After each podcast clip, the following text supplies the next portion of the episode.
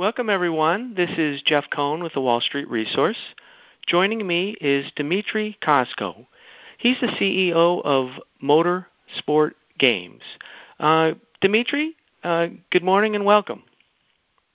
Thanks, Jeff. Thanks for having me. So, Dmitry, for those that aren't familiar with Motorsport Games, can you please just give us a quick overview of the company? Sure. Uh, Motorsport Games uh, now trades on NASDAQ under MSGM, uh, develops and publishes racing games. And we create exciting, immersive esport experiences around some of the world's most iconic races and brands. And what that means is that uh, we create official games for brands like NASCAR, for example, uh, on all types of different platforms, uh, PlayStation, Xbox, mobile, PC, etc. Uh, and we're currently in developing of adding more to it we have additional exclusive licenses with 24-Hour uh, Le Mans and British Touring Car Championship. So We're really inspired to be uh, a destination for all things virtual racing is considered. So We have ambitious goal to extend this racing portfolio into multiple different racing disciplines. Uh, and We're well on our way there. Very good. And then, so You do multi-platforms and esports. So can you give us an idea of what platforms and how esports plays into this? Sure. So we consider platforms are points of where our players are able to uh, interact with our games. So to us, uh, Xbox, PlayStation, PC, uh, mobile, uh, Nintendo Switch in the future, those are all different platforms. You know, cloud uh, would be another one once that comes to fruition. Uh, and esports plays into this role because esports to us is really when we bring the best of competitive uh, gameplay uh, paired with a high quality production uh, really creates this exciting, engaging uh, environment for the viewers. So whenever viewers are excited about uh, the products that people are competing on, which is our games essentially, that creates more awareness uh, around the products therefore uh, acts as a marketing tool for us uh, at the current times. And, and in the future, we hope that esports will be a large enough uh, aggregate audience between all our multiple racing disciplines to be a self-sustained business as well. But for now, it's it's a marketing for us. Yeah, that was my question. If it was revenue or just marketing, but it sounds like it's going to be both, and it's marketing now. Is that correct? Uh, that is correct. It does generate revenue for us, so I cannot discount that. Uh, we do run our events efficient, and some have run at a profit, uh, but we're not focused on that as much as how large can the exposure be for our gaming products. Gotcha. And then how big is the market that you're addressing? So between the three different franchises that we hold exclusive licenses for, some of the the most recent stats are actually slightly dated, but between them three, they have more than 650 million homes uh, worldwide uh, that those three franchises reach. Those three being in particular NASCAR, Le Mans, and BTCC. So that we call our captive fan base, but that's not uh, our only focus. That is more of our starting base. So we look at actually penetrating into the gaming market, and with the help of mobile, hopefully that uh, uh, reaches closer to the 3 billion players worldwide. But for now, we have sort of a, waterfall approach on uh, our captive fan base, then the audience that we have direct access to, which is through our parent company. And after that, we hope to penetrate the gaming audience. So I, see um, you know you have the exclusive licenses. Is that your your main differentiator from the competition in terms of standing out, or or what else might there be? Uh, I would say that's more of a focus. Uh, we believe that that's our, our strength. So by us focusing and really inspiring to disrupt the, the racing genre, which is actually paired with a sporting, uh, because we are sporting title as much as we are racing title, right? This is similar to NBA or FIFA, for example, when you are releasing uh, games on an annual basis. So not only that we look to uh, penetrate and elevate ourselves to kind of the leading position, Uh, we do want to make sure that um, our portfolio of racing games spans across all types of different racing disciplines, allowing us to have kind of the largest footprint uh, in the genre and catering to anybody's kind of uh, virtual racing desire needs. Now, I read that you recently won some awards and recognition. Can you speak to that a little bit? Sure. So we we definitely been uh, underlined uh, by some of the industry uh, noted awards for what we have been able to achieve in the in the past months. One award that we've been, um, uh, or I should say, one event that we've been winning uh, multiple awards for is the Le Mans Virtual that we ran last summer. Uh, Le Mans Virtual, so you could think of a, a physical event during a pandemic, actually uh, was delayed, and because of that, we were able to step in with a virtual replacement. And that particular event had almost everybody who's who uh, participating in it, uh, generating massive awareness. Uh, and as far as the audience is concerned, attracted more than 14 million uh, viewers live to a 24-hour race.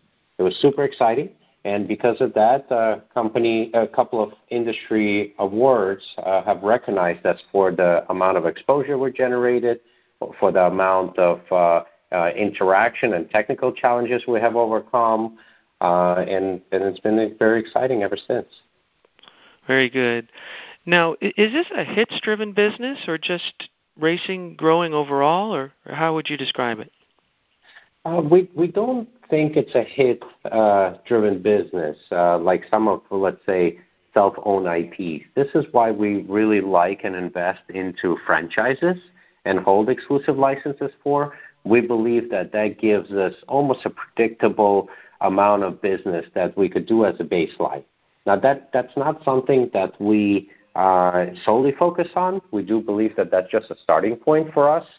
Uh, we believe that these brands, such as NASCAR, have enough audience uh, to sort of have a very good launchpad uh to whom we could release our products to. But then, based on how good our products are, that launchpad or that captive fan base really becomes the starting point of a viral effect of how that helps us spread further. So that way, it's not sort of just if you're a hit or not a hit, you're either succeed or sink, as as some uh, games out there in the industry could be. For us, there's a almost a, a predictable uh, baseline as long as we continue to put out great products, and we and so go from many, there. And how many products do you have on the market now, and if we uh, we do consider different products, even though it's one franchise, uh, we consider each one of the platforms a different product. And one of the reasons for that is uh, it shows how we're expanding each one of the franchises wider as we continue to stack one franchise on top of another. So, for example, right now, if I was to generalize it, I could say we're four products under one franchise, which is essentially those platforms I mentioned earlier Xbox, PlayStation, PC, and mobile and we'll add a fifth one uh, when we go to Nintendo Switch. And that's just on the NASCAR franchise. You could imagine us replicating that with BTCC, Le Mans, and others that we attract. And that's just in a license basis. We do have additional products that we could add to it, which is our recent acquisition of KartKraft.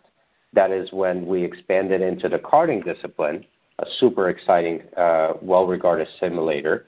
And the second one, which is quite large because it, it sort of encompasses additional products within, is the rFactor 2. So also uh, arguably the best simulation platform uh, in the racing world. Now, do you need proprietary um, hardware to go along with it, wheels or joysticks, or is it open? They're, they're not required. Uh, they do enhance the experience if you choose to, but we focus on a mass market, which means that uh, we start with uh, the mobile uh, reach, and the console products are those that could be enjoyed with a joystick. So just as out-of-the-box console product could be. Now, of course, you could, you know, enrich your experience by adding wheels and pedals. And the very cool part is this is one of the very few um, gaming genres that actually allows you to share the same controls as the real world. So when it comes to esports and other things that we do, when we do run them on wheels and pedals, it does really help people imagine that they could become a, a real racer at, at one point in their career. And we have seen those things happen before. Now, now you're not um, providing, you're not manufacturing those um, accessories. Those people can just buy off the shelf, correct?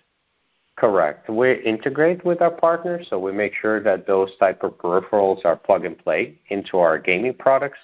Uh, but no, we do not manufacture. Okay. And then how about um, your esport events? Are those all proprietary, or do you participate in other esport events? So we create our own events. I think of us more as an organizer and a platform, uh, mainly for uh, these franchises. Uh, we don't necessarily take uh, participation in other people's events. We're more of an organizer ourselves. Okay. And then can you tell us about the, the Motorsport Network? Sure. So the idea of Motorsport Games was actually born out of our parent company, Motorsport Network. Motorsport Network happens to be the largest media company in the motorsport space, uh, which means that they attract the most amount of um, eyeballs per se to the content that they generate constantly 24 7. Uh, so much so that more than 50 million people uh, are essentially hanging out there on a monthly basis consuming this content. And we have an exclusive relationship to be placing our products in front of that uh, audience. Okay. And then who are these customers and, and how are you reaching them? So most of these customers, they go as far as uh, demographics across the entire spectrum, uh, but we're mainly reaching them by understanding the user signals online and their interest points and targeting those uh, through just targeting ads or offers uh, that we're able to get in front of. Uh, we do generate quite a bit of um, exposure around our esport events. Uh, those tend to spread on a social basis uh, they uh, tend to be uh, syndicated in terms of live streams throughout on Twitch, YouTube, Facebook Live, et cetera, et cetera. And all that reaches essentially similar interest point individuals who then get exposed to our products. And then it's our job to obviously convert them and build enough excitement that participation is what a viewer is desiring. And we allow a pathway there. And then where are you building these games? Uh, is it all U.S. and is it outsourced or what? So we actually have uh, six internal studios or uh, places around the world. So we do use some outsource here and there, sometimes for art and so on, to help us scale further and create the content quicker. But all our games are developed in-house between these studios. We have a studio in Orlando our main office is in Miami. Uh, we have a studio in Silverstone. We have a studio in Moscow. We have a studio in Netherlands and a recent addition of Australia. Are you selling and marketing worldwide or, or just uh, producing? We are. Uh, however, since uh, we're still a new company, uh, we've still only been around since 2018. Uh, we have a very strong presence in the U.S. Some European countries, and we continue to sign on more distribution partners and so on to help us on a global scale. But most of our products right now come from the NASCAR franchise, and that's where, if you look at percentages basis, majority of our business tend to be U.S., North America, some South America, and a little bit of Europe. But we do expect that to expand and diversify more globally as we bring more of these franchises online. And then how do the exclusive licenses work? Do they get a per game fee or do you front money or, how does it work? Our, our partners' interests are aligning with us by them uh, essentially uh, generating royalties from the sales that we take in. So from the sales that we generate, therefore allows our partners like NASCAR and others uh, to help us really promote uh, the games that we put out to the market. uh, they're they're directly financially incentivized to do so. Okay, and and how do we make money? What's the revenue model or models look like? So we we really sell our games as we were talking about on different platforms. So there is uh, sell of the game as the you could say initial uh, sort of monetization. Uh, then we do do the usual. We provide DLC. We provide uh, uh, other type of content that could be for play, could be for for pay, or could be for free. Um, and on our esports side, we currently subsidize our costs with sponsorship opportunities. And as I was mentioning earlier, we do have a track record of running some of those in the profit. But in the future, we believe that monetization will come from media rights opportunity uh, once we aggregate enough audience with our esport offering. Okay.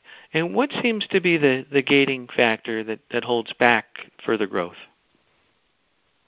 Uh, the gating factor right now is how fast can we bring these exciting racing games to market. I would say that's probably the, biggest one because we do want to put out great games, and great games take just manpower and uh, time to create. So because of that, that tends to be something that you pace yourself. Uh, you kind of harness the excitement up until that launch period. Are uh, acquisitions in the cards? And if so, are you staying within racing? Well, we're definitely staying within racing. Uh, we like the genre. We believe we could disrupt it. We have a great, passionate team who share that belief and uh, have enough experience uh, on what to do and what not to do when they were in other companies in order to really uh, move the needle. But as far as um, acquisitions are concerned, we're always evaluating opportunities that would be synergistic. Uh, we have a very disciplined approach. Uh, it has to help our growth strategy and sort of accelerate that. And Our growth strategy is to continue to expand our portfolio of racing products. So, Which means that if we stumble upon a great studio or another license uh, that's synergistic to us, we would evaluate that. Okay. And then how about the drivers, if you'll pardon the pun, uh, that really drive growth? Uh, well, uh, because we are uh, handling this world-class IP, obviously, and because we are owned by the largest media company, of course, we have the attention of let's call it the real-world drivers, right? If that's that's where you're relating to. Um, not only that we have their attention from participation in uh, our esport events, which then get so excited that they uh, social share their interactions. Uh, but also some of them are our direct shareholders. So we have the likes of uh, Brad Keselowski, Joey Logano, for example, Fernando Alonso, right, a multi-champion is also our shareholder. So those are the type of folks, and, the list sort of goes on, that we associate ourselves with, not just for the better of our product, but also for you know kind of helping us share the awareness of what we're really doing uh, into this genre. And, and, I imagine new products um, are a big driver as well. Do we have any events or, or catalysts coming as we look out over the next 12 months? Well, the the interesting part is because we're a public company, you know, I have to be careful as to uh, how we uh, talk about the future event, the pipeline is definitely exciting. Uh, what we have been able to speak to publicly is that uh, we have a new NASCAR game that we've been building from scratch for a couple of years now uh, that is due to release at the second half of Q3 this year. So all kind of attention, excitement, and focus is going towards it. Uh, that is going to be something that uh, it's sort of marquee for us, something that we look to be very proud of, and it's a show showpiece to the world as to what we're able to produce internally, um, and also what we're going to be building on top of as we stack on more and more franchises. And of course, prior to that and post that, we will be announcing esports events. You could be uh, expecting us to launch a season three of uh, eNASCAR Pro League that we've been doing uh, two seasons so far. You could expect us to do similar with the Le Mans uh, in going into season three, as we've done the past two already, uh, and bringing online other esport events for the upcoming BTCC franchise and others that we plan to handle. Very nice. Anything um, that I failed to ask about, or any closing remarks that you want to bring home? well, look, there's definitely many things uh, that uh, we could continue talking about, but one thing that I hope resonates is that you know we are a collection of passionate individuals who really uh, looking to disrupt the virtual racing space. Uh, we believe we have the talent. We believe we have uh, the technology. Uh, we believe we have the IP. Uh, therefore, um, everything is kind of aligning. It's just a matter of execution. So, sort of look out for us as we continue to bring uh, events and products to market. In addition to the investors who may be listening, uh, for the gamers, uh, when's the next esporting event? Uh, so we have one actually June 10th, so just a couple of days from now. Uh, we're running a couple of series of different events, and June 10th is the next one. So I welcome uh, the listeners to uh, follow us on uh, the usual social platforms uh, where we always keep our audience up to speed as to when is the next event or next product launch. Very good. Well, Dimitri, thanks for sharing the motorsport game story. Thank you, Jeff. Really appreciate your time. Thank you.